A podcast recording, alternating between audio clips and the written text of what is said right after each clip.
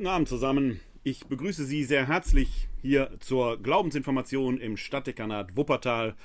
In Corona-Zeiten nach wie vor in diesem Online-Format. Ich begrüße Sie hier live im Webinar, wenn Sie sich dazugeschaltet haben. Das können Sie auch jetzt noch sehr gerne tun, wenn Sie am 15. September gegen 19 Uhr jetzt live dabei sind. Dann können Sie sich unter www.kck42.de/Webinar live in das Webinar einklicken und können dann hier mitdiskutieren, Ihre Fragen stellen. Ich begrüße Sie aber auch, wenn Sie hier auf Facebook zuschauen, entweder live oder sich das Video oder das Audio hinterher in der Aufzeichnung ansehen. Mein Name ist Werner Kleine. Ich freue mich, dass Sie hier dran teilnehmen.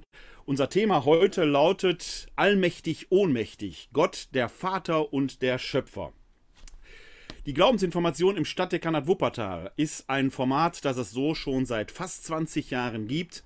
Es ist ein Glaubenskurs, der sich so immer über ein Jahr zieht, von Sommerferien zu Sommerferien. Grob orientieren wir uns am Glaubensbekenntnis, an dem großen Nizeno-Konstantinopolitanischen Glaubensbekenntnis. Und das Thema heute, Gott, der Vater und der Schöpfer, erinnert natürlich nicht zufällig an den ersten großen Artikel in diesem Glaubensbekenntnis, mit dem wir uns heute Abend auseinandersetzen wollen. Die Glaubensinformation selbst besteht aus einzelnen Abenden. Etwa alle 2 Wochen kommen wir jetzt in diesen Zeiten digital zusammen. Üblicherweise sonst im katholischen Stadthaus hier in Wuppertal durchaus auch live. Das werden wir versuchen, ab Anfang des Jahres 2022 auch wieder zu tun. Dann wird es die Glaubensinformation wahrscheinlich in einem Hybridformat geben. In der Regel wechseln sich systematisch-theologische und bibeltheologische Abende ab. Heute ist es eher ein Abend, der stärker systematisch-theologisch orientiert ist, auch wenn wir heute Abend an der Bibel, wie es ja so häufig ist, nicht ganz vorbeikommen werden.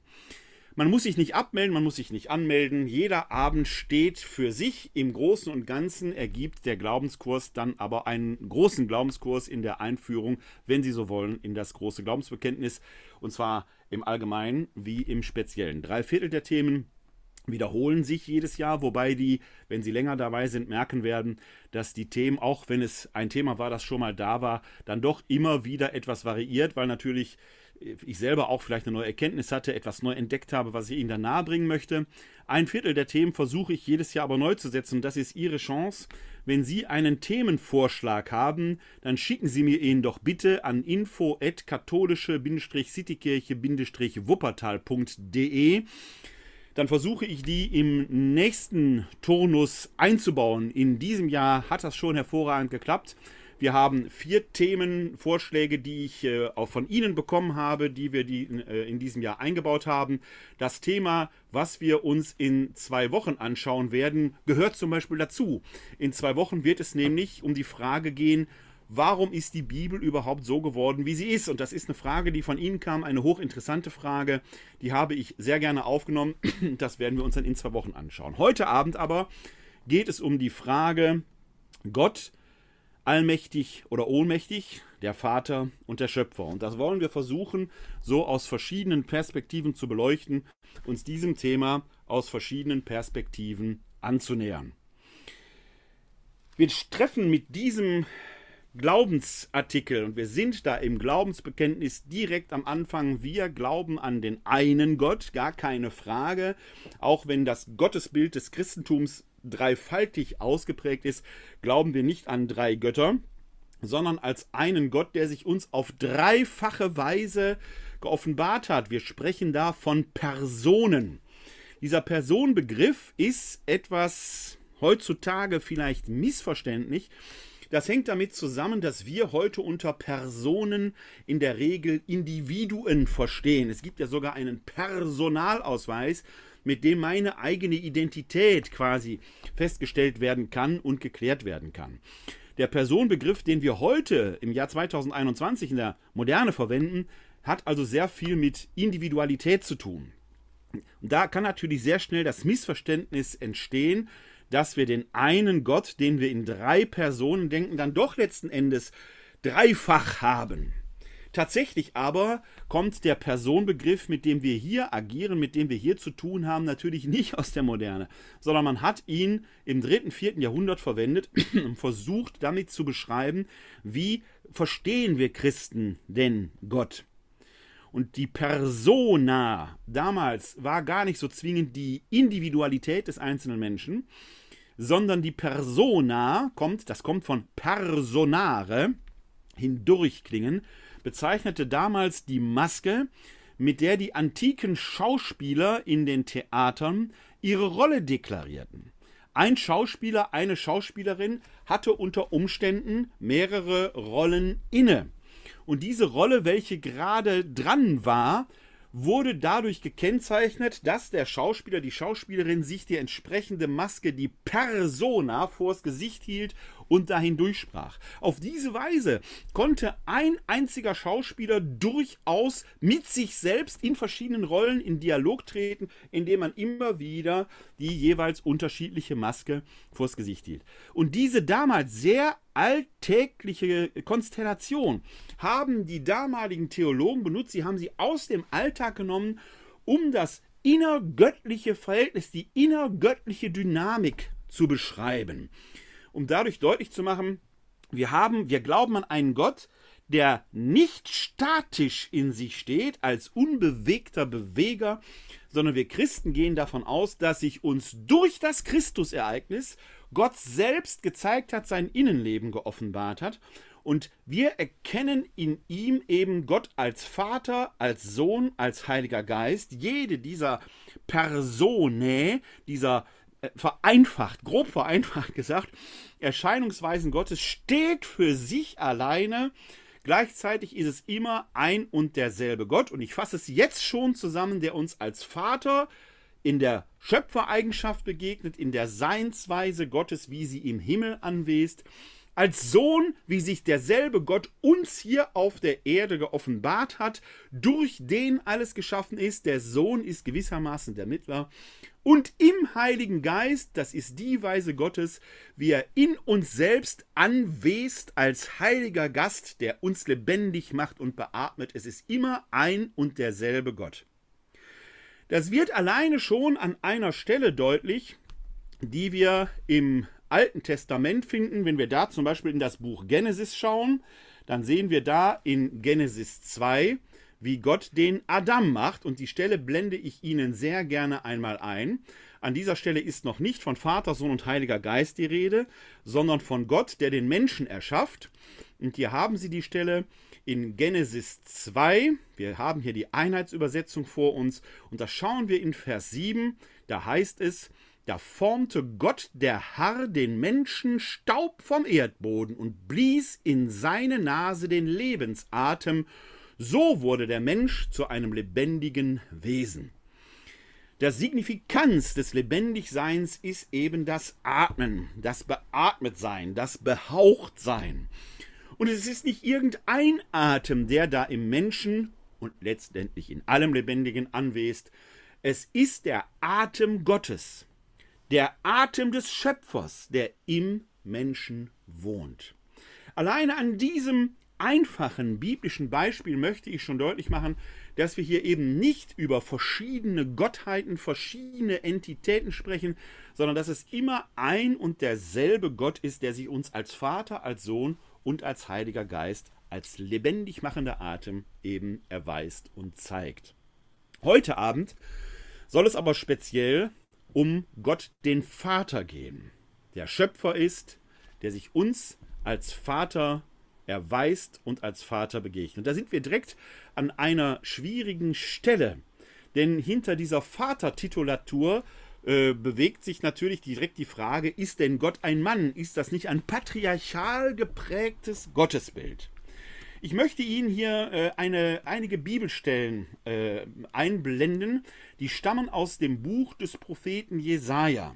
Jesaja ist der große Prophet in der Zeit des babylonischen Exils. Das Jesaja-Buch ist sehr groß. Es besteht aus mehreren Teilen, die hinterher zum Jesaja-Buch zusammengefügt sind. Allein hier können Sie schon merken, wie interessant das Thema der nächsten Glaubensinformation in 2 Wochen am 29.09. ist, wenn wir uns dann genauer anschauen werden, wie ist die Bibel eigentlich geworden? Am Jesaja-Buch kann man das sehen.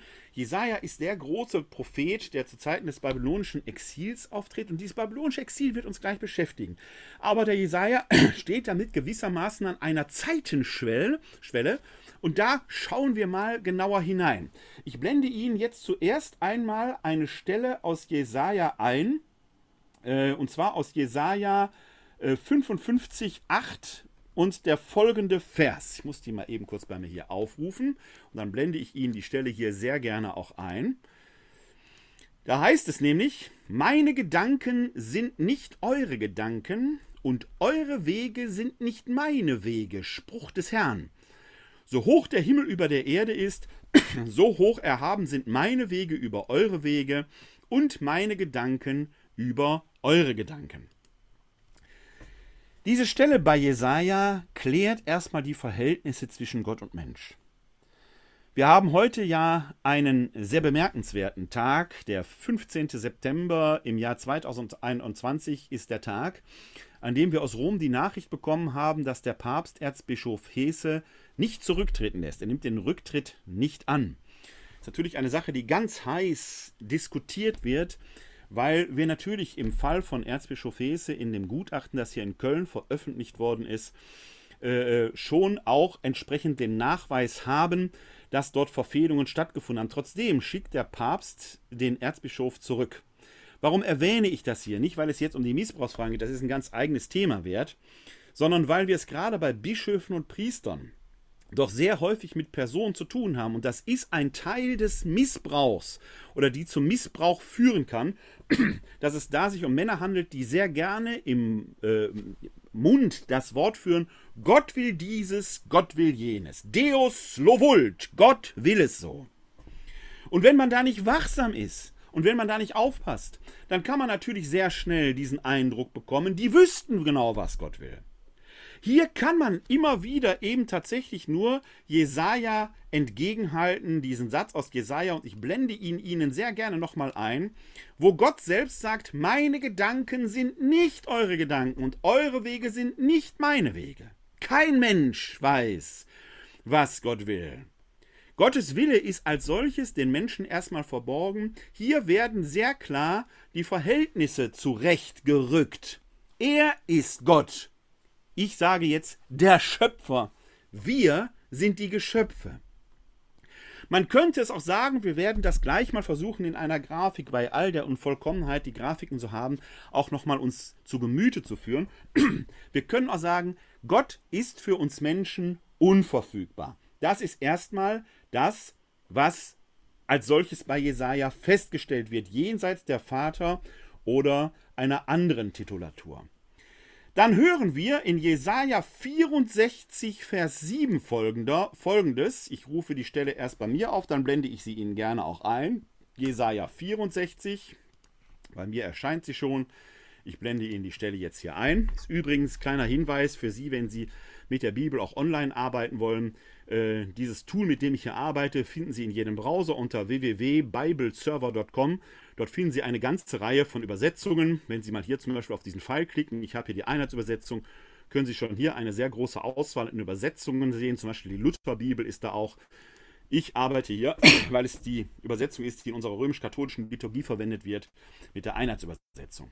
In Jesaja 64, Vers 7 folgender lesen wir dann: Doch nun, Herr, du bist unser Vater, wir sind der Ton und du bist unser Töpfer, wir alle sind das Werk deiner Hände. Zürne nicht allzu sehr, Herr, denk nicht für immer an die Schuld, schau doch her, wir sind dein Volk. Wir haben erstmal hier diese Stelle, wir sind der Ton und du bist unser Töpfer, wir alle sind das Werk deiner Hände. Nichts, was in dieser Welt ist, auch kein einzelner Mensch, kann sich davon dispensieren. Wir alle sind Geschöpfe Gottes. Er ist der Schöpfer, wir sind die Geschöpfe. Und da setzt Jesaja auch hier nochmal sehr schön die Verhältnisse ins Rechte. Wir sind der Ton in den Händen des Schöpfers. Diese Verhältnisse müssen immer klargestellt werden. Gott ist nicht der Oberkellner, bei dem wir etwas zu bestellen hätten. Das würde die Verhältnisse umkehren. Nicht wir sagen Gott, wie er gefälligst zu sein hat, damit wir an ihn glauben können. Nein, wir sind der Ton in seinen Händen. Das schließt natürlich sehr schön an das Buch Genesis, an diese Schöpfungserzählung an, wo Gott den Adam, diesen Urmenschen, der übrigens weder Mann noch Frau war, das männlich und das weiblich sein, diese Doppelung des Menschen, diese Aufteilung entsteht erst, indem aus der Seite des Adam genommen und ein zweites Wesen geformt wird, und dadurch entsteht erst die Polarität von männlich und weiblich. Der Adam, der da vor Gott liegt, dieses lehmerne Wesen noch unbelebt, in das Gott seinen Lebensatem hineinbläst, ist aus Ton, aus Lehm geformt. Und darauf greift Jesaja hier zurück. Wir sind der Ton und er, Gott, ist der Töpfer. Und dann sehen wir eben hier im ersten Halbvers des Verses 7, doch nun, Herr, du bist unser Vater. Ah, da haben wir es doch. Klar, patriarchal. Ja, bevor wir auf die Vatergeschichte etwas näher eingehen, schauen wir uns eine andere Stelle bei Jesaja an, die nur wenige Verse zuvor zu finden ist, nämlich in Jesaja 63, 15. Und ich lasse das auf, dann können Sie direkt sehen, wie das Tuch hier nach vorne blättert. Da heißt es nämlich, Blick vom Himmel herab. Jetzt muss ich, Entschuldigung, eine falsche Stelle, ein paar Verse später. Da wollte ich hin. Ich habe mir die falsche Notiz gemacht. Wir waren gerade vorhin in Jesaja 64,7 und jetzt schauen wir in Jesaja 66,13. Entschuldigung, dass ich die falsche Stelle aufgerufen habe. Hier haben wir es. Da heißt es dann nämlich auch bei Jesaja, und wie gesagt, nur einige Verse später, nachdem hier Gott als Vater adressiert wurde, wie ein Mann, den seine Mutter tröstet, so tröste ich euch. In Jerusalem findet ihr Trost. Aha! Von Gott ist hier in einer mütterlichen Weise die Rede. Gott tröstet. Wie eine Mutter ihren Sohn tröstet. Und der Sohn ist ja kein kleines Kind. Wie ein Mann, den seine Mutter tröstet, so tröste ich euch. Also haben wir ein sehr mütterliches Attribut. Man wird also sehr vorsichtig sein müssen, dem jüdisch-christlichen Gottesbild vorschnell eine Patriarchalität unterstellen zu müssen. Trotzdem nennen wir Gott heute in der Regel fast ausschließlich, benennen wir ihn mit väterlichen Attributen. Wir werden uns an einem Abend in der Glaubensinformation auch näher mit Jesus, dem Christus, und damit auch mit dem Christusartikel näher beschäftigen. Da greife ich jetzt mal vor. Im Glaubensbekenntnis bekennen wir ja, wir glauben an den einen Gott, den Vater, den Allmächtigen, den Schöpfer des Himmels und der Erde, der sichtbaren und der unsichtbaren Welt. Durch ihn ist alles geschaffen. Aber das im Christusartikel später heißt es, er ist aus dem Vater geboren vor aller Zeit. Bei all der Betonung der Väterlichkeit Gottes im ersten Artikel taucht dann doch im zweiten Artikel sehr früh ein Aspekt auf, der so ganz unväterlich ist. Denn Väter gebären nicht, das tun Mütter. Von Jesus wird aber gesagt, dass er aus dem Vater geboren ist vor aller Zeit. Also selbst im Glaubensbekenntnis haben wir plötzlich diese Aufhebung der starren Väterlichkeit, wenn Sie so wollen. Trotzdem nennen wir Gott heute eher den Vater. Warum ist das so? Die beiden Stellen aus dem Buch des Propheten Jesaja, die wir gerade gehört haben, sind da fast schon ein wenig symptomatisch, denn sie zeigen Aspekte auf. Von dem Vater hieß es, wir sind der Ton in seinen Händen. Der Vater gestaltet uns. Da ist ein Moment der Strenge mit drin, auch vielleicht des Disziplinierens. Denn wenn wir wie Ton sind und der Vater manch so uns herum gestaltet und bringt uns in Form, dann ist da doch eher ein strengeres Motiv mit verbunden. In der Mütterlichkeit geht es aber um Trost und Fürsorge. Und das ist nicht ganz zufällig. Ich möchte Sie zu einem kleinen Gedankenexperiment einladen, wenn Sie mal hingehen und würden alle Väter dieser Welt in die eine Ecke des Raumes stellen und alle Mütter dieser Welt in die andere Ecke des Raumes. Und jetzt bilden wir da mal eine archetypische Schnittmenge der gesamten Mütterlichkeit und der gesamten Väterlichkeit. Dann ist sofort klar, Die einzelne Mutter und der einzelne Vater, vielleicht auch ihre Mutter und ihre Vater, kann da ganz anders sein. Der Einzelfall entspricht dem nicht unbedingt, das ist klar. Es geht jetzt hier um die Archetypie, die dahinter verbunden ist. Dann kann man sagen, dass die Mütterlichkeit eben mit Trost und Fürsorge verbunden ist. Die mütterliche Bewegung den Kindern gegenüber ist eine behütende, beschützende und zugleich aber auch vereinnahmende. Das werden Sie selbst vielleicht in Ihrem Leben gehabt haben. Sie können als erwachsene Frau, als erwachsener Mann mit eigener Familie 3 Wochen lang bei Ihrer Mutter gewesen sein. Und wenn Sie nach 3 Wochen sagen, hör mal Mutter, ich muss jetzt langsam mal zurück zu meiner Familie, dann wird die Mutter sagen, wie jetzt schon, willst du nicht noch bleiben? Natürlich ein bisschen polemisch übertrieben, ist mir klar, aber ich denke, es wird klar, worum es geht. Die mütterliche Haltung ist die des Versorgens, des Behütens, umgekehrt aber vielleicht auch des Vereinnahmens und des Festhaltens. Die väterliche Typik ist eher in die andere Richtung gehend. Väter schicken eher ins Leben, sind vielleicht darin auch streng, aus der Ferne sicherlich auch beobachtend und beschützend, aber eher zumutend. Sie können dieses Phänomen auf jedem Spielplatz beobachten. Einzelfälle sind immer, wie gesagt, Varianten möglich, keine Frage, aber Sie können diese Sache auf jedem Spielplatz beobachten. Wenn es ein Klettergerüst ist, dann ist der väterliche Impuls eher immer die des antreibenden Motivierens, höher, höher, höher, während die Mutter vielleicht sagt, oh Gott, oh Gott, oh Gott, pass bloß gut auf dich auf. An dieser Stelle ist mir wichtig, das eine ist weder besser noch schlechter als das andere. Wir Menschen brauchen beides und das spielt ja in den zitierten Jesaja-Stellen eine ganz zentrale Rolle. Wir brauchen diesen mütterlichen Trost und die mütterliche Wärme und wir brauchen den väterlichen Zuspruch der Zumutung, um ins Leben zu gehen. Schlimm wird es nur, wenn in Familien das eine gegen das andere ausgespielt wird. Eigentlich ergänzt sich das hervorragend. Aber wenn es sich ergänzt, warum haben wir denn dann in unserem christlich geprägten Gottesbild diese Vatermetaphor doch sehr stark im Vordergrund? Eine Frage, auf die wir gleich eine Antwort geben sollten. Ich möchte aber noch einen zweiten Aspekt einführen, der auch mit der Zeit des Jesaja zusammenhängt. Dann wird da vielleicht schon etwas ein wenig klarer. Denn der Jesaja spricht und predigt in der Zeit, in der sich ein Großteil des Volkes Israel, vor allen Dingen die Eliten, im Exil von Babylon befinden.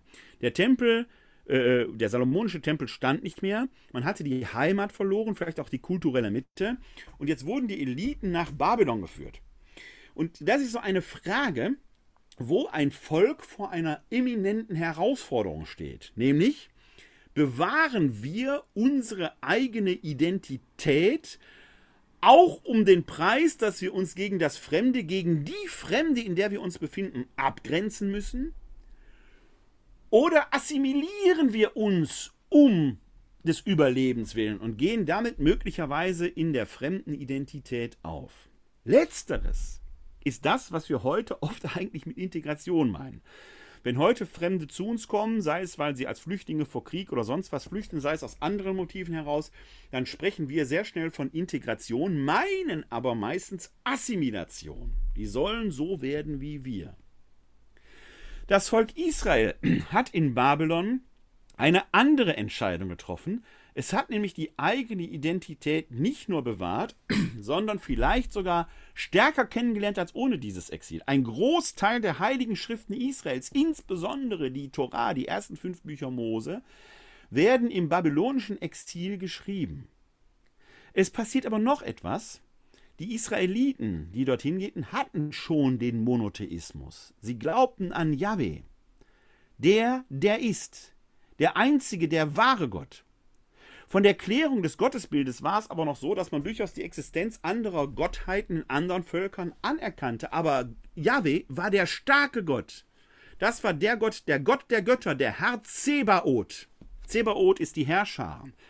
Er war der Herr der Herrscher. In Babylon aber kannte man mehrere Götter. Vor allen Dingen kannte man einen starken Matriarchalkult. Das erste, was die Exilanten von Babylon gesehen haben durften, war das große Ishtar-Tor. Ishtar, eine große Muttergottheit, ein Matriarchalkult. Babylon war eine matriarchal geprägte Gesellschaft, zumindest was die Religiosität anging.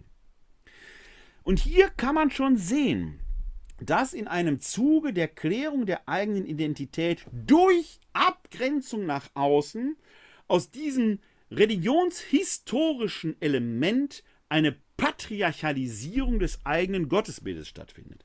Die beiden Stellen bei Jesaja, die wir vorhin angeschaut haben, die Stelle in Jesaja 64, wo von Gott als Vater die Rede ist, und dann wenige Verse später in Jesaja 66, 13, wo die Mütterlichkeit sehr stark im Vordergrund steht, zeigt, dass wir genau da an einer Schwelle stehen, wo weder das eine noch das andere Ungunsten des anderen ausgespielt wurde. Aber dieser Prozess findet jetzt in Babylon statt, in Abgrenzung gegenüber den starken matriarchalen Bestrebungen Babylons, patriarchalisiert das eigene Gottesbild.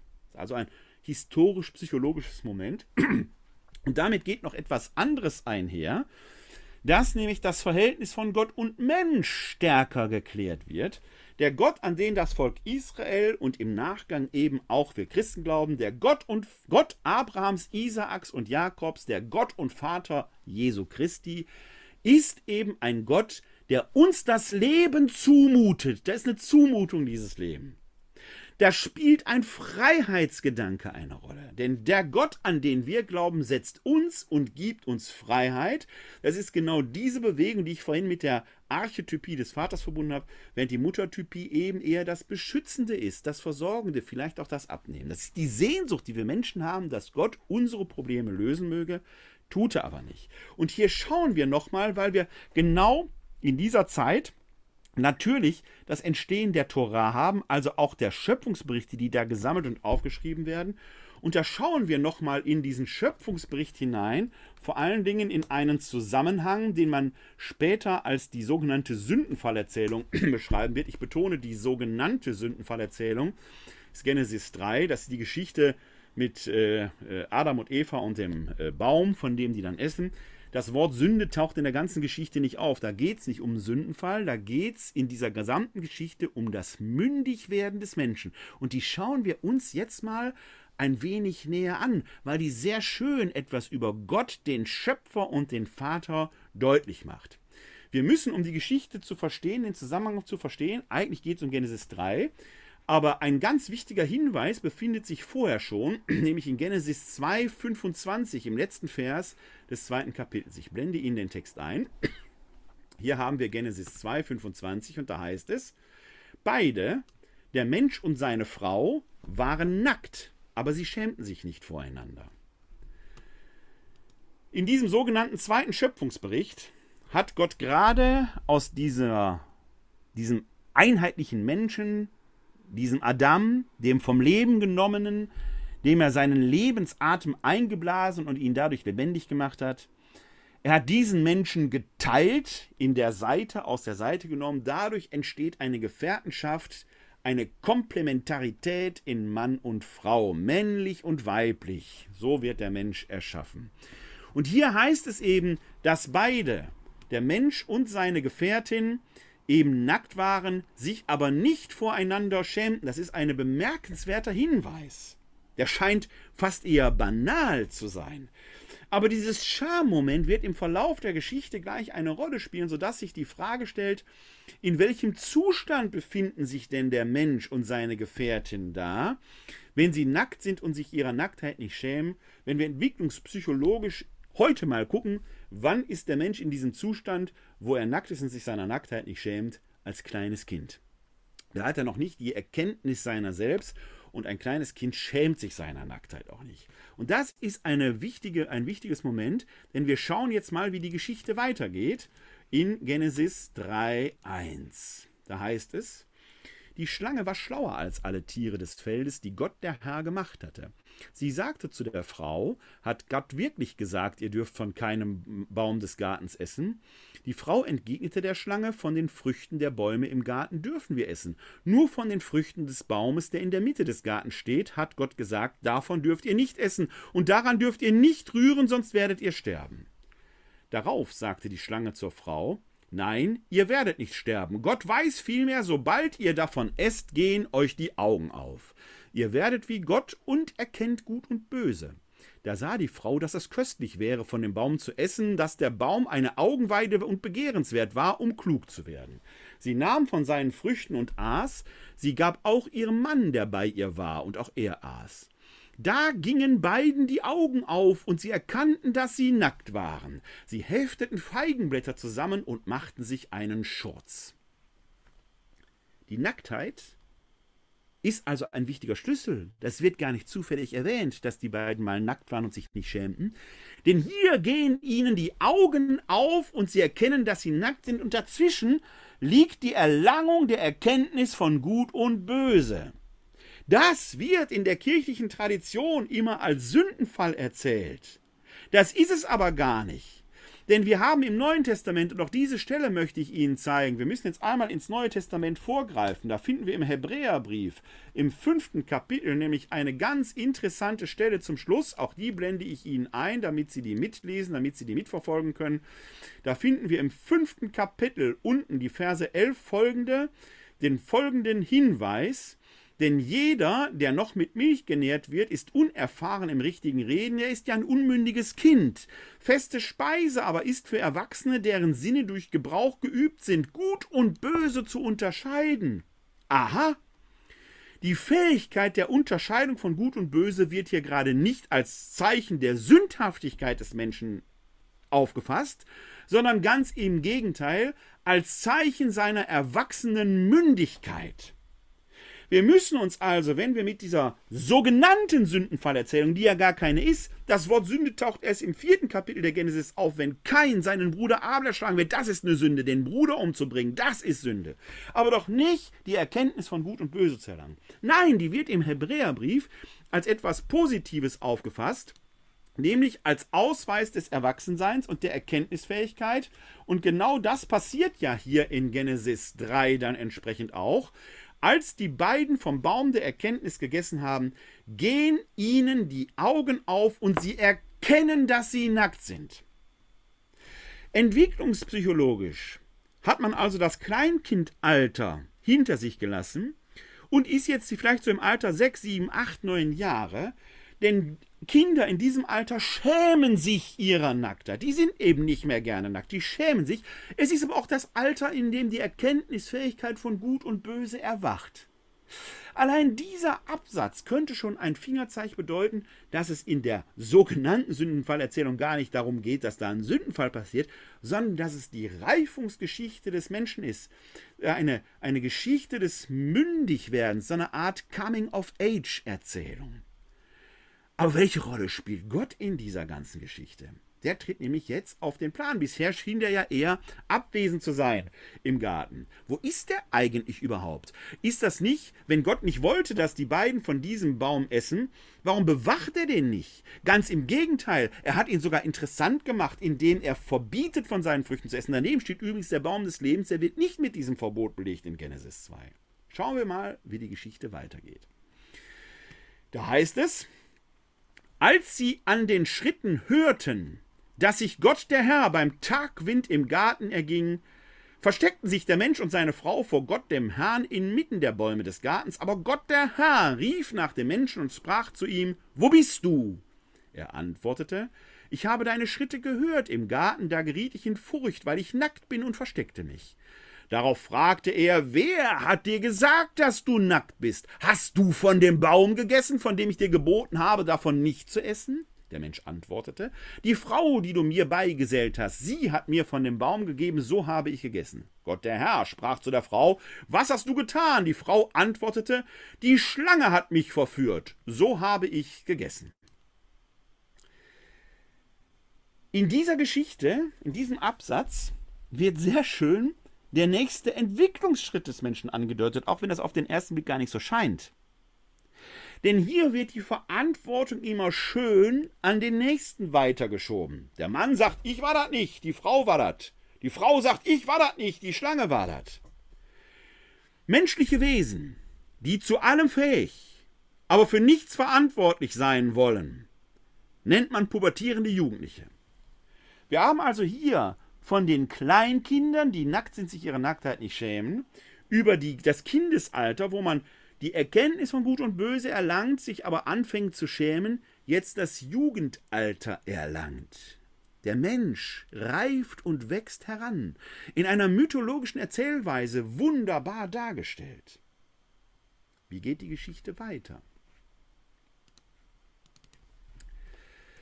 Da sprach Gott, wir sind in Vers 14, da sprach Gott der Herr zur Schlange, weil du das getan hast, bist du verflucht unter allem Vieh und allen Tieren des Feldes. Auf dem Bauch wirst du kriechen und Staub fressen alle Tage deines Lebens. Und Feindschaft setze ich zwischen dir und der Frau, zwischen deinem Nachkommen und ihren Nachkommen. Er trifft dich am Kopf und du triffst ihn an der Ferse. Zur Frau sprach er, viel Mühsal bereite ich dir, und häufig wirst du schwanger werden. Unter Schmerzen gebärst du Kinder. Nach deinem Mann hast du Verlangen, und er wird über dich herrschen. Zu Menschen sprach er, weil du auf die Stimme deiner Frau gehört und von dem Baum gegessen hast, von dem ich dir geboten habe, davon nicht zu essen, ist der Erdboden deinetwegen verflucht. Unter Mühsal wirst du von ihm essen alle Tage deines Lebens. Dornen und Disteln lässt er dir wachsen, und die Pflanzen des Feldes wirst du essen. Im Schweiße deines Angesichtes wirst du dein Brot essen, bis du zum Erdboden zurückkehrst, denn von ihm bist du genommen, Staub bist du, und zum Staub kehrst du zurück. Eine scheinbare Weherede Gottes, mit der ein harsches Urteil fällt. Das scheint doch der Ausweis zu sein, dass die beiden etwas furchtbar Böses getan haben. Dabei ist hier faktisch, muss man beobachten, weder Adam noch Eva, die hat noch gar keinen Namen hier, der Name wird gleich erst kommen, weder der Mann noch die Frau haben einen Stift zur Hand, um das, was hier geschieht, zu protokollieren. Es ist ja auch ein Mythos, der im 6. Jahrhundert vor Christus aufgeschrieben wird und letztendlich einen faktischen Zustand des Menschen, so wie die Gesellschaft damals organisiert war, beschreibt. Frauen gebären Kinder unter Schmerzen, Männer müssen den Lebensunterhalt der Familie im Schweiße des Angesichtes verdienen und dem Erdboden die Frucht abbringen. Brot fällt nicht vom Himmel. Brot ist das Werk göttlicher Gabe und menschlicher Arbeit. Hier wird sehr deutlich der väterliche Aspekt der Gottheit, auch wenn er in dieser Geschichte gar nicht Vater genannt wird. Gott sorgt, er stellt das Material bereit, der Mensch muss damit umgehen. Dieses Leben ist nicht nur kein Ponyhof, es ist auch kein Schlaraffenland. Wir müssen mit dem, was Gott uns gibt, umgehen. Hier wird im Buch Genesis etwas beschrieben, was den Menschen zu allen Zeiten bekannt war, und man sich fragt, warum ist das eigentlich so? Warum lehnen wir uns nicht zurück und Gott lässt uns die Täubchen in den Mund flattern? Weil dieses Leben eben nicht so ist. Es ist kein Zufall, dass ausgerechnet im Vater unser eine der zentralen Bitten heißt, unser tägliches Brot gib uns heute. Weil im Brot eben auch die göttliche Gabe, die Frucht der Erde, Gott lässt wachsen, und die menschliche Arbeit, eben das Ernten, das Vermengen, das Mehlmahlen, das Teichmachen, das Ausbacken, beides zusammenkommt. Das korrespondiert mit dem, was wir dann Vatergott nennen, der uns eben nicht bekocht und uns das Essen vorsetzt, sondern der uns sagt, hier hast du die Dinge, versuch selbst, mach, gestalte dein Leben. Das passt besser zur Vatertypologie, und da sind wir der ganzen Geschichte schon weiter auf der Spur. Schauen wir aber, wie die Geschichte weitergeht, denn da wird das noch stärker hervordringen, denn jetzt wird schon deutlich, aus Jugendlichen, die zwar zu allem fähig, aber für nichts verantwortlich sind, werden jetzt Menschen, die zur Verantwortung gezogen werden. Sie werden erwachsen, der Mensch ist erwachsen geworden, und jetzt kann und soll er tatsächlich als Erwachsener in sein Leben gehen. Der Mensch gab seiner Frau, wir sind in Vers 20, der Mensch gab seiner Frau den Namen Eva, Leben, denn sie wurde die Mutter aller Lebendigen. Gott der Herr machte dem Menschen und seiner Frau Gewänder von Fell und bekleidete sie damit. Dann sprach Gott der Herr, siehe, der Mensch ist wie einer von uns geworden, dass er Gut und Böse erkennt.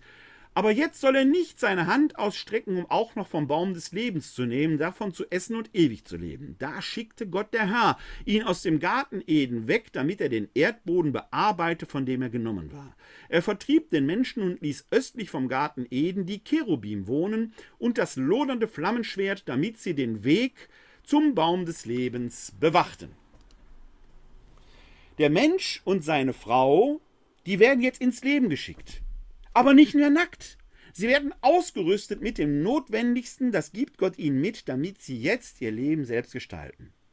Hier in der Genesis, im 3. Kapitel, das man in meinen Augen fatalerweise immer noch als Sündenfallerzählung beschreibt, geht es um die Freiheit des Menschen, die von Gott gegeben ist, auf das er sein Leben bewältigt. Und diese Freiheit ist im wahrsten Sinne des Wortes eine Zumutung, denn sie ist mit Arbeit verbunden, mit Ringen, mit Schmerzen, mit Leben halt. So ist Leben.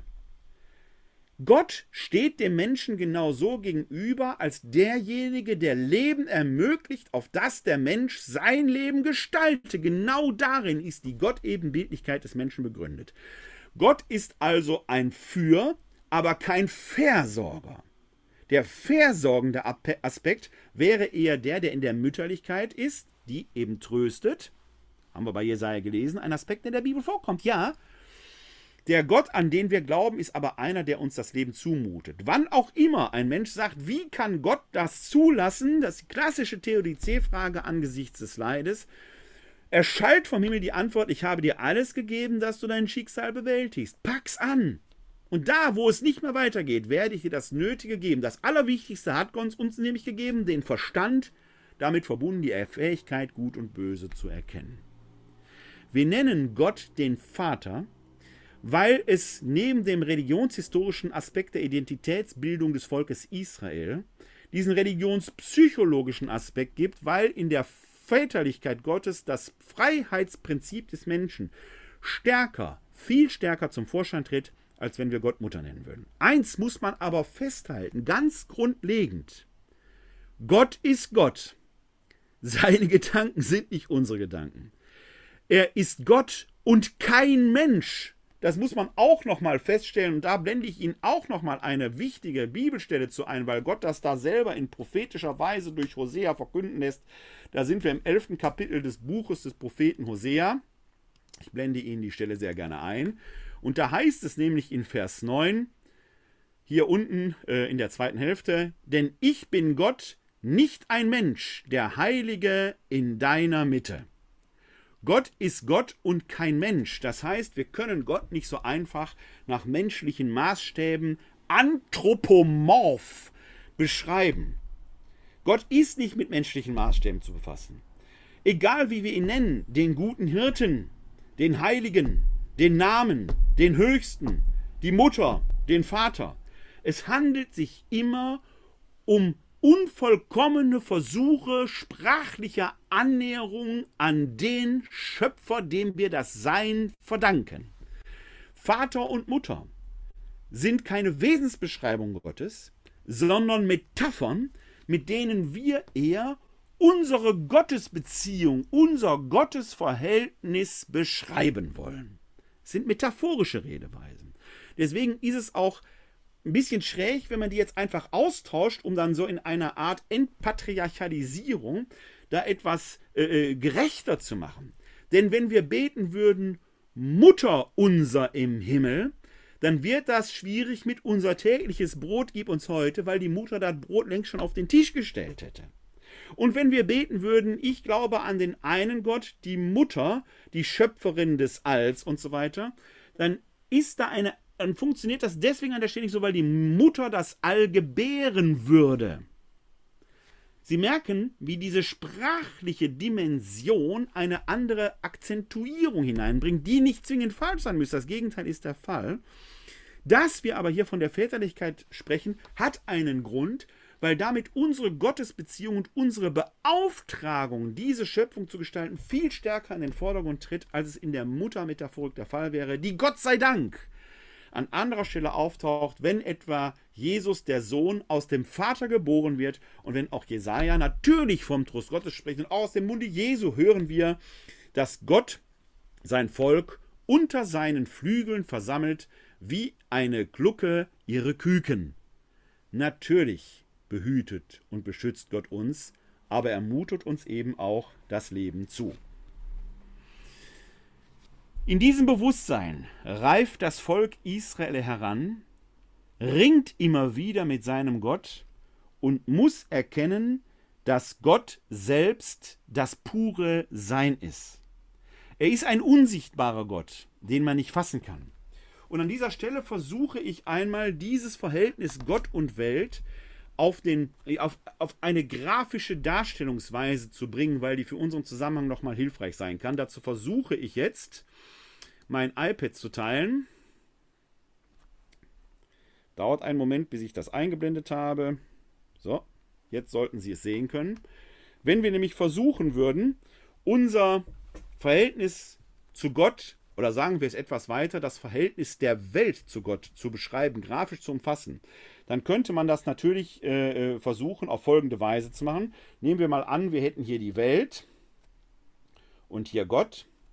Und jetzt haben wir einen Schöpfer, der bringt die Welt hervor und setzt die Welt so für sich ins Sein. Quasi als zwei Sphären, die nebeneinander existieren.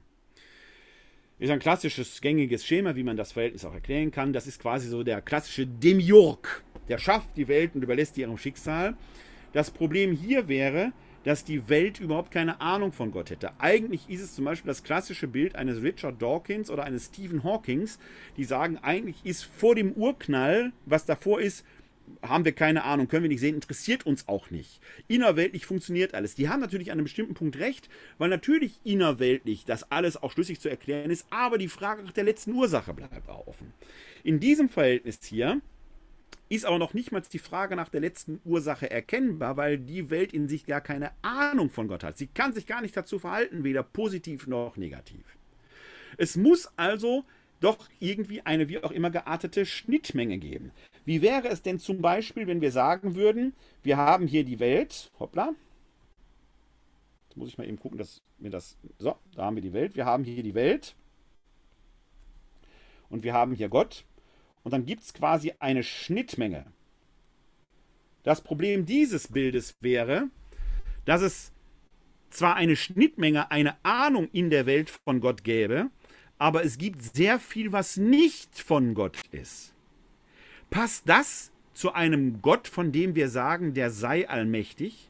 Da gibt es doch viel zu viel, was gar nicht göttlichen Ursprungs ist. Es passt nicht zu dem, was wir in der Heiligen Schrift lesen, dass alles sein Sein von Gott verdankt. Und wir bekennen es ja auch im Glaubensbekenntnis, dass er alles geschaffen hat, Himmel und Erde, die sichtbare und die unsichtbare Welt. Also könnte es doch dann vielleicht eher sein, wenn wir haben hier die Welt und wir hier Gott, dass möglicherweise die Welt ein Teil innerhalb Gottes ist, so eine Art Idee Gottes. Ist ja auch ein klassisches Muster, das man sich vorstellen kann. Innerhalb Gottes gibt es sogar eine Idee, möglicherweise, wenn man jetzt an Stephen Hawking denkt, eine Multiversentheorie, da gibt es ganz viele verschiedene Ideen, vielleicht gibt es ganz viele Welten. Das Problem an dieser Grafik ist, dass die unfrei ist. Denn als Idee Gottes haben wir keine Freiheit. Wir sind ein bloßer Gedanke Gottes. Nicht mehr, aber auch nicht weniger. Aber eine freie Entscheidung gibt es nicht. Aber genau das ist ja das innere Wesen, die Komplexität. Das, was wir in der Genesis haben, in der Vatermetaphorik mitschwingt, dieses grundlegende Freiheitsprinzip. Natürlich könnten wir dieses Verhältnis auch umkehren. Wir könnten natürlich sagen, okay, wir haben hier die Welt, wir haben hier Gott. Und dann kehren wir das mal um. Dieses Bild gibt es auch. Das ist entweder das Bild der klassischen Naturreligion. Da gibt es halt Elemente in der Welt, die dann als göttlich verehrt werden, aber auch vieles, was nicht göttlich ist. Und es ist klassisch das, was viele Religionskritiker haben. Klassisch bei Marx, Religion ist das Opium des Volkes. Das Volk denkt sich halt in seiner Not einen Gott, einen Erlöser aus, der aber nur eine Idee in der Welt ist. Möglicherweise eine spinnerte Idee. Dieser Gott kann nicht der Schöpfer der Welt sein, weil die Welt größer ist als er. Als Schöpfer muss er aber größer sein. Sie ahnen schon, es braucht ein ganz anderes Verhältnis. Eins, das entwicklungsoffen ist, das Freiheit mitbringt. Nehmen wir mal an, wir haben hier Gott. Und wir brauchen jetzt ein Prinzip, dass die Welt nicht unverbunden neben Gott steht, sondern dass die Welt aus Gott hervorgeht, aber Entwicklungspotenzial, Evolutionspotenzial, Freiheitspotenzial hat. Denn eins ist ganz klar, es gibt so ein paar Grundkonstanten in unserer Welt, und dazu blende ich das gleich erst wieder ein, es gibt so ein paar Grundkonstanten in dieser Welt, die sind nicht ganz irrelevant. Eine Grundkonstante ist, was schief gehen kann, geht schief. Das Marmeladenbrot, das ich auf dem Tisch liegen hatte und runterfällt, fällt mit sehr hoher Wahrscheinlichkeit auf die Marmeladenseite. Ein zweites Prinzip, das wir in dieser Welt haben, ist, ich nenne es immer das Sehnsuchtsprinzip.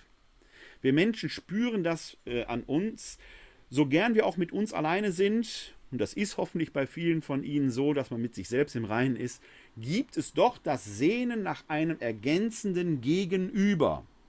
Das kann Mann und Frau sein, das können andere Partnerschaften sein, es kann eine Freundschaft sein, die da ergänzt. Es gibt dieses Prinzip des ergänzenden Gegenübers. Und da, wo zwei Menschen sich in diesem ergänzenden Gegenüber, und wir bezeichnen das mal vielleicht etwas schwülstig mit dem Wort Liebe, wo zwei Menschen sich in diesem Prinzip begegnen, entsteht daraus etwas Drittes, Kreatives. Ein Kind der Liebe, ein gemeinsames Projekt, eine gemeinsame Lebensschöpfung, was auch immer. Und dieses Dritte macht oft, geht irgendwann seiner eigenen Wege, es macht sich selbstständig. Anderes Bild. Ein Kunstwerk steht immer für sich selbst, trägt aber die Signatur des Künstlers in sich. Nehmen wir ein Beispiel. Wenn ich Sie bitten würde, wir würden ein Bild malen, zum Beispiel, ich nehme mal diese Bibel hier, die gerade hier liegt, ja. Ich würde diese Bibel malen, ich bin künstlerisch nicht sonderlich begabt, und ich würde Sie da draußen bitten, auch diese Bibel zu malen. Dann würden wir wahrscheinlich alle hoffentlich erkennen, dass es diese Bibel sein soll, aber jedes unserer Bilder sähe doch anders aus, je nach den Fertigkeiten und den Perspektiven, die wir auf diese Bibel hätten, weil wir als Künstlerinnen und als Künstler uns in die Zeichnung einbringen, die Zeichnung existiert aber unabhängig von uns weiter. Und so ist es mit der Schöpfung auch. Wenn wir die Schöpfung mal als Kunstwerk des Schöpfers begreifen, dann können wir aus dem So-Sein der Schöpfung etwas auf den Schöpfer ableiten, etwas daraus schließen. Wir können den Schöpfer selber nicht beschreiben, aber wir können eine Ahnung bekommen, weil er sich eingeschrieben hat in die Schöpfung. Wenn in dieser Schöpfung aber ein Sehnsuchtsprinzip existiert, muss das etwas über den Schöpfer sagen. Der Schöpfer selber scheint in sich sehnsüchtige Liebe zu sein. Wo sehnsüchtige Liebe sein, muss aber mehr als Einheit sein. Es ist eben eine innergöttliche Dynamik. Spricht für den Trinitätsgedanken. Erklärt ihn noch nicht, aber spricht dafür. Das zweite ist das Fehlerprinzip. Murphys Gesetz hat was mit Freiheit zu tun.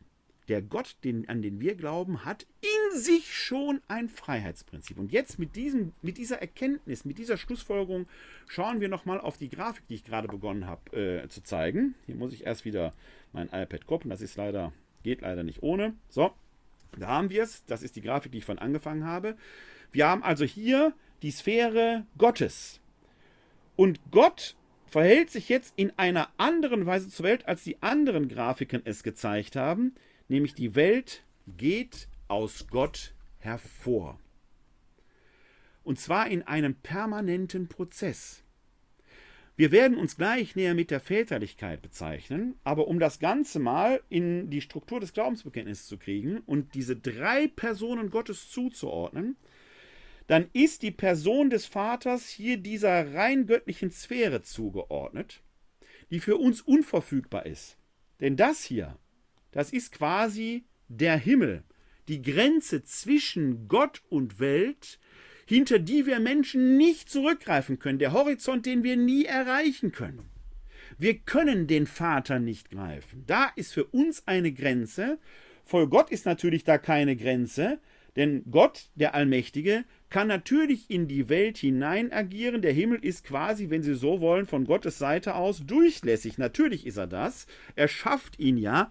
Der Himmel ist so gesehen eine semipermeable Membran. Jetzt wird im Buch Genesis aber schon beschrieben, dass der Geist Gottes über den Wassern weht. Das heißt, hier die Welt ist die Sphäre des Heiligen Geistes, der in dieser Welt anwest. Der Hauch Gottes bläst alles Leben in diese Welt hinein, die ganz vom Geist Gottes erfüllt ist. Das Weltall ist erfüllt. Er hat eben alles geschaffen, Himmel und Erde. Aber der Sohn, wo ist der? Wir bekennen ihn doch als wahren Menschen und wahren Gott. Er steht als wahrer Mensch natürlich in der Schöpfung, als wahrer Gott aber in der Sphäre Gottes. Er ist der Mittler, der genau auf dieser Schnittstelle steht.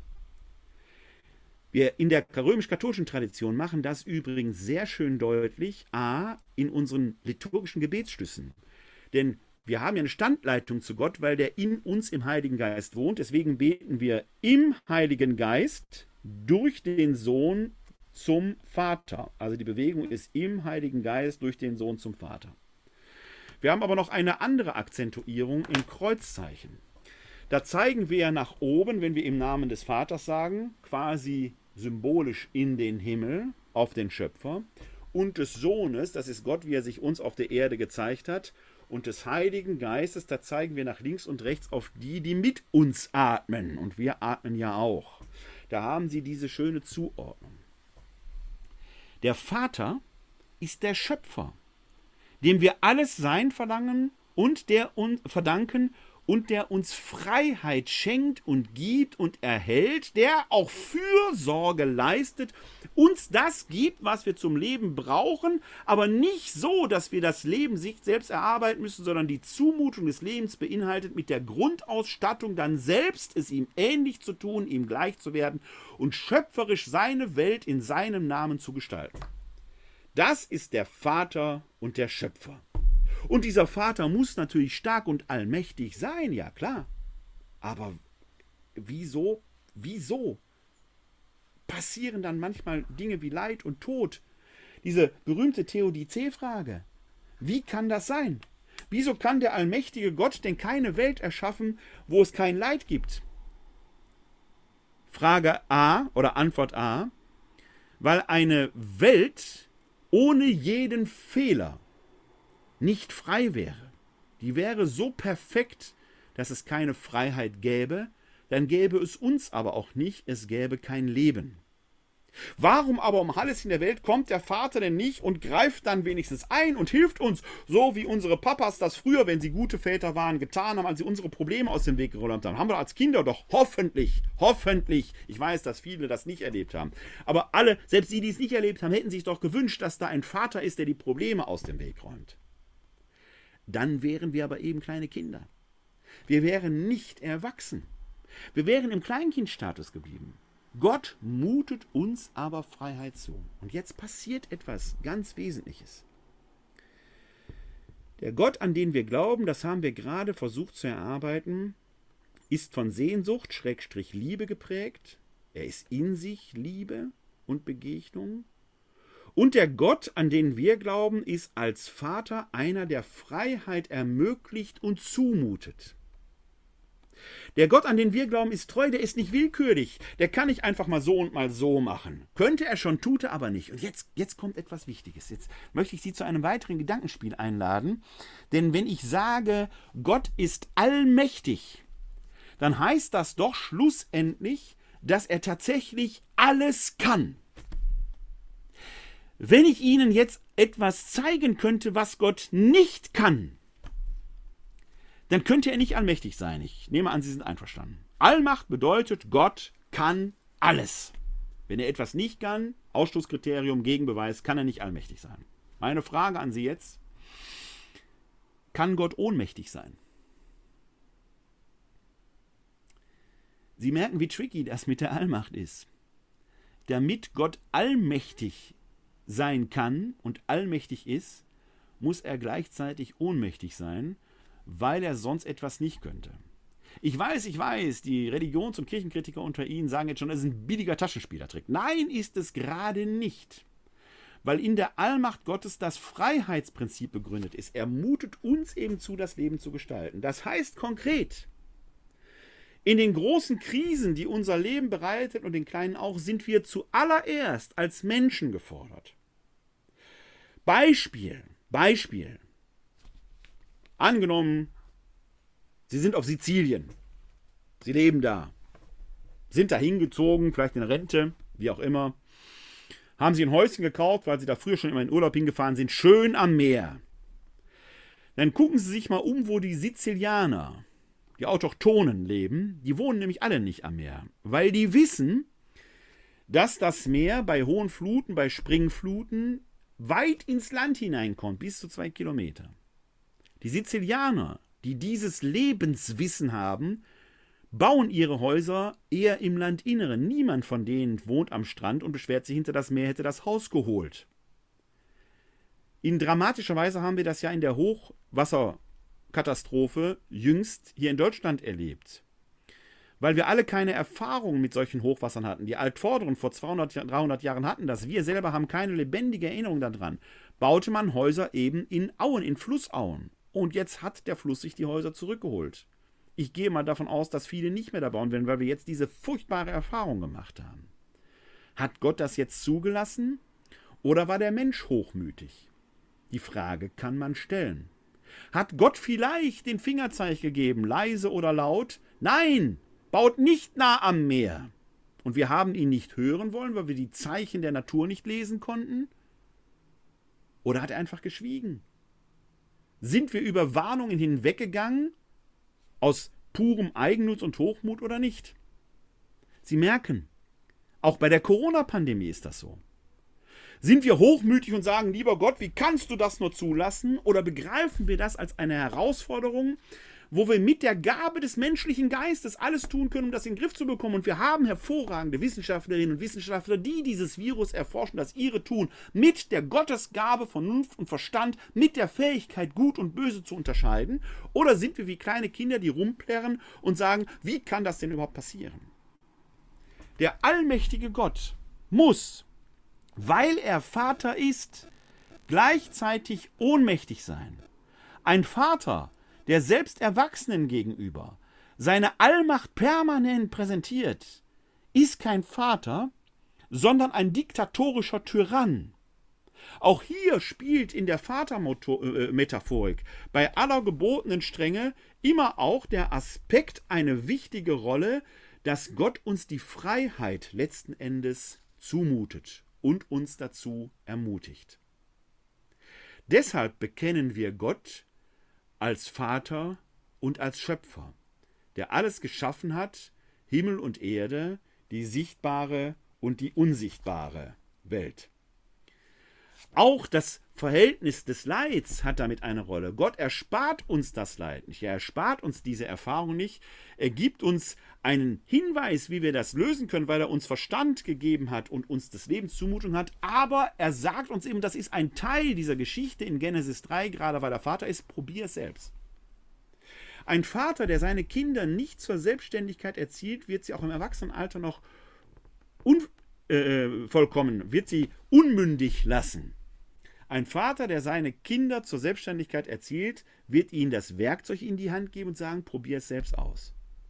Ich will jetzt nicht das einseitige Loblied des Vaters zulasten der Mütter singen. Das Gegenteil ist der Fall. Wir haben es aus Jesaja gehört. Natürlich brauchen wir auch den mütterlichen Trost. Und natürlich ist es recht und billig, dass wir zu Gott gehen und ihm unser Leid klagen. Das Buch Hiob ist voll davon. Christus selbst schreit am Kreuz, mein Gott, warum hast du mich verlassen? Wo bist du? Er sehnt sich nach diesem mütterlich tröstenden Gott, der ihn in die Arme nimmt. All das spielt eine Rolle. Im Glaubensbekenntnis aber ist es der Vater, der uns ins Leben stößt, damit wir es selber bewältigen, um der Freiheit willen. Das ist das letzten Endes, worum es da geht. Deswegen beten wir auch Vater unser im Himmel, und beten dann, unser tägliches Brot gib uns heute, nicht weil wir denken, es fällt vom Himmel, sondern weil das eine, die göttliche Gabe mit der menschlichen Arbeit zusammenkommt. Und dann kommt die große Bitte und führe uns nicht in Versuchung. Da kann man ja drüber stolpern. Die Versuchung besteht unter anderem nämlich darin, dass wir genau diese Herausforderungen des Lebens, die Gott uns zumutet, nicht annehmen, sondern uns zurückgehen und sagen, lieber Gott, mach doch du. Ganze Fürbitbücher in Kirchen sind voll davon. Voll von tragischen Schicksalen, wo Mütter und Väter, Söhne und Töchter, Ehemänner und Ehefrauen Gott ihr Leid klagen und um Hilfe bitten. Mir selbst ist sehr eindrücklich eine Begegnung anlässlich des Eucharistischen Kongresses, der vor einigen Jahren hier in Köln stattfand, in Erinnerung, wo ein Mann aufstand und fragte, warum hilft Gott mir nicht? Ich bitte ihn täglich, dass er meinen Sohn, meinen erwachsenen Sohn, der dem Alkohol verfallen ist, endlich davon befreit. Warum hilft Gott nicht? Ich bin der Überzeugung, dass Gott geholfen hat, aber auf eine andere Weise. Ja, es ist richtig, dass im Neuen Testament Jesus sagt, alles, um was ihr bittet, wird euch der Vater geben. Und dann gibt es den Zusatz, denn euer Vater im Himmel weiß, was für euch gut ist. Das heißt, wenn wir Gott bitten, wird er uns etwas geben, aber nicht unbedingt das, worum wir gebeten haben, sondern das, was wir wirklich brauchen. Das, was dieser Mann nämlich brauchte, war die innere Kraft, seinen Sohn trotz der Sauferei nicht fallen zu lassen. Und dieser Mann hat ihn nicht fallen gelassen. Er hat seinen Sohn trotz der schwierigen Situation nie losgelassen. Seine Tür blieb offen. Und so konnte der Sohn wenigstens ansatzweise wieder ins Leben finden. Die Gebete dieses Mannes sind erhört worden, bin ich der festen Überzeugung, aber ganz anders, als der Mann es gedacht hat. Weil Gott uns dieses Leben zumutet und deswegen nennen wir ihn Vater. Dieser Vater ist in sich dynamisch. Er ist in sich Bewegung. Von jüdischer Seite aus wird uns Christen gegenüber sehr oft gesagt, dass wir sehr viel Verbindendes haben, was für ein Wunder, das Christentum kommt aus dem Judentum, aber der Trinitätsglaube wäre doch sehr trennend. Ich persönlich bin da nicht ganz überzeugt. Ja klar, mir ist klar, das Bekenntnis zu Vater, Sohn, dem vom Kreuzestod auferstandenen Christus und dem Heiligen Geist, das wird einem Juden nicht so leicht über die Lippe gehen. Das ist klar. Alleine die Auferstehung des Gekreuzigten ist für Juden sicherlich ein Skandalon. Das ist immanent, weil in der Tora eben steht, dass der am Kreuz hängende ein von Gott verfluchter ist. Und diese Zuschreibung, dass wir in Christus den Messias sehen, ist sicherlich etwas, über das wir mit Juden noch sehr lange streiten, vielleicht immer streiten werden. Das ist jetzt nicht meine Frage. Aber die Problematik ist, dass der eine Gott und das Bekenntnis Israels ist ja das Shema Yisrael. Höre Israel, dein Gott ist ein einziger. Dass dieses israelische, dieses jüdische Gottesbild vielleicht doch offen ist für einen Diskurs mit uns Christen. Denn Gott wird auf der einen Seite Yahweh genannt, JHWH geschrieben. Die Juden sprechen diesen Namen aus Ehrfurcht ja nicht aus. Sie metaphorisieren ihn, indem sie Hashem, der Name, sagen oder eben Adonai, der Herr übersetzt. Aber Adonai ist eine Pluralform. Das ist nicht Singular, das ist Plural. Wie der jüdische Historiker Wolfsohn einmal sehr deutlich herausarbeitete. Adonai bedeutet Fülle in Gott. Und auch die andere Gottesbezeichnung, die wir im Alten Testament in den hebräischen Schriften finden, Elohim, ist Plural. El wäre Singular, Elohim ist Plural. Wir finden im Alten Testament, da wovon Elohim die Rede ist, aber immer die Pluralform. Ist das nicht interessant, dass selbst in der Rede Israels von Gott dieser Aspekt der Fülle immer wieder in Rechnung gestellt wird, immer wieder eine Rechnung trägt? Es gibt also doch vielleicht eine gewisse Offenheit für den Diskurs, auch wenn wir Christen so vermessen sind, die innergöttliche Relation und Dynamik benennen zu können, weil wir glauben, dass sie sich in Jesus Christus geoffenbart hat. Ich glaube, dass an dieser Stelle eine Annäherung zwischen Christen und Juden wenigstens im Ansatz möglich ist, ohne dass wir direkt von den Juden verlangen müssten, an den dreifaltigen Gott, der sich uns als Vater, Sohn und Heiliger Geist geoffenbart hat, zu zeigen. Die Rede Israels von Gott ist jedenfalls im Gottesbild selber auch von Fülle geprägt, von Dynamik. Denn der Gott, an den wir glauben, ist kein Gott, der fern von uns ist. Er ist Gott und kein Mensch. Aber er ist ein Gott, der mit uns Menschen immer wieder in Beziehung tritt, ja, der in uns wohnt. Ich bin der Meinung, wir sollten diese Zumutung annehmen, denn sie macht uns Menschen stark. Oder, wie es im Psalm 8 heißt, und den möchte ich mit Ihnen zum Schluss anschauen, schauen wir in den Psalm 8 hinein, ich blende ihn Ihnen noch einmal ein, weil da dieses Verhältnis zu Gott und Mensch nochmal sehr schön beschrieben wird. Herr, unser Herr, wie gewaltig ist dein Name auf der ganzen Erde, der du deine Hoheit gebreitet hast über den Himmel. Aus dem Mund der Kinder und Säuglinge hast du ein Bollwerk errichtet wegen deiner Gegner, um zum Einhalten zu bringen Feind und Rächer. Seh ich den Himmel, die Werke deiner Finger, Mond und Sterne, die du befestigt. Was ist der Mensch, dass du seiner gedenkst, des Menschenkind, dass du dich seiner annimmst? Du hast ihn nur wenig geringer gemacht als Gott, du hast ihn gekrönt mit Pracht und Herrlichkeit. Du hast ihn als Herrscher eingesetzt über die Werke deiner Hände, alles hast du gelegt unter seine Füße. Schafe und Rinder, sie alle und auch die wilden Tiere, die Vögel des Himmels und die Fische im Meer, was auf den Pfaden der Meere dahinzieht. Herr, unser Herrscher, wie gewaltig ist dein Name auf der ganzen Erde.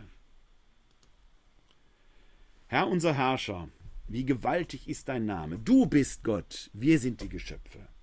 Du bist der Töpfer, wir sind der Ton. Du bist Gott und kein Mensch, und wir sind Menschen und keine Götter. Aber du hast uns als Herrscher eingesetzt über das Werk deiner Finger, als Stellvertreter, weil wir den göttlichen Funken der Erkenntnis von Gut und Böse in uns tragen, auf dass wir dieses Leben bewältigen. Und das mutest du uns zu. Was ist der Mensch, dass du seiner gedenkst, des Menschenkind, dass du dich seiner annimmst? Du hast ihn nur wenig geringer gemacht als Gott, hast ihm alles zu Füßen gelegt. Was für eine Zumutung, Stellvertreter des Vaters zu sein. Wir sollten diese Herausforderung annehmen, denn wenn Gott uns das zumutet, dann traut er uns auch zu, dass wir das schaffen, die großen und kleinen Herausforderungen des Lebens.